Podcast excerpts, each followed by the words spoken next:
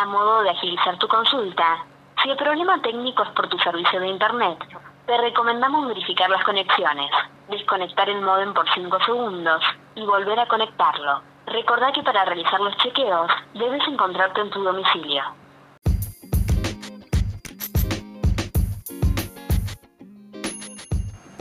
Te habrá pasado, cuando a la PC, al celular, al módem o algún aparato lo sentís que no está respondiendo como corresponde, aplicamos la primera y gran herramienta que te enseñan en cualquier universidad de tecnología, sea el MIT o la uni de la esquina de tu barrio.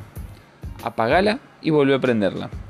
Hoy por hoy, como escuchamos, ya te lo dice la máquina que te atiende, para ahorrar tiempo, porque la mayoría de las veces el apagar y prender el aparatito es la solución. Resulta que las cookies, las colas de impresión, la memoria caché y todo eso que pocos entienden de qué trata, y me incluyo, saturan el aparatejo y no permiten que se desenvuelva de la forma esperada.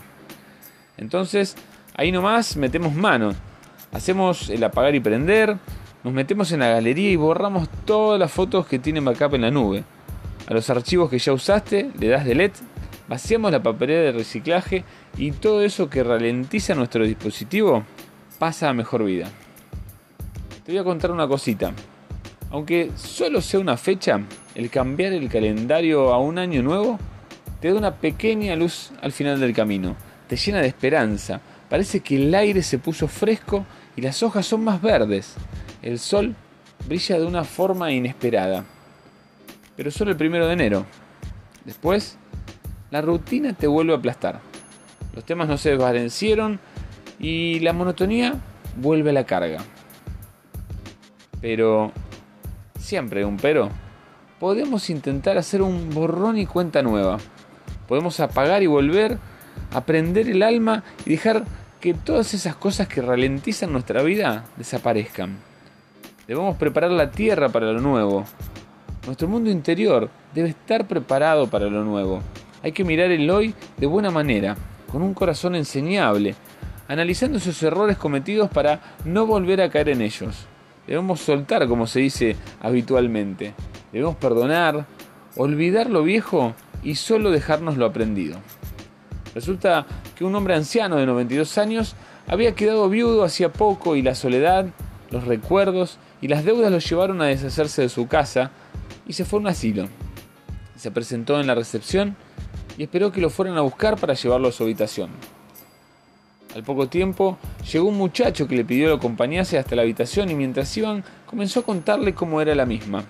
Que la ventana daba al jardín donde se podían ver las flores y los árboles, que tenía un baño privado, un sofá, y de repente el hombre le dijo: «Estoy feliz, me encanta mi habitación». El joven, extrañado, le dice: «Pero señor, no llegamos aún, ¿cómo puede gustarle algo que nunca vio?». El anciano lo miró con calidez al joven y esbozando una sonrisa le dijo: «El ser feliz es una decisión mía. Es una decisión que cada mañana tomo y de esa forma vivo». Hagamos que cada mañana sea un día más de esperanza. Estemos atentos. Eso es no darse por vencidos. Para evitar fluctuar por lugares no deseados, tenemos que tener una mentalidad madura. Esa mentalidad que te ayuda a levantarte y aprender de la rodilla raspada y seguir el camino. No hagamos como el perro que vuelve a su vómito. Dejemos lo viejo para poder recibir lo nuevo que tenga este año. Dejémonos sorprender, miremos a nuestro alrededor con ojos nuevos. Como dice mi libro de cabecera, la gente buena jamás fracasa. Siempre se le recuerda con cariño. La verdadera ganancia consiste en hacer el bien. El tomar la decisión de olvidar lo malo, dejar lo viejo y ser feliz con lo que tengamos a mano es el primer paso para que este 2021 sea extraordinario. Mantengamos la brújula calibrada y vivamos de tal forma que todo suceda. Gracias por estar ahí y prestarme este ratito de tu tiempo. Chau, Dios te bendice.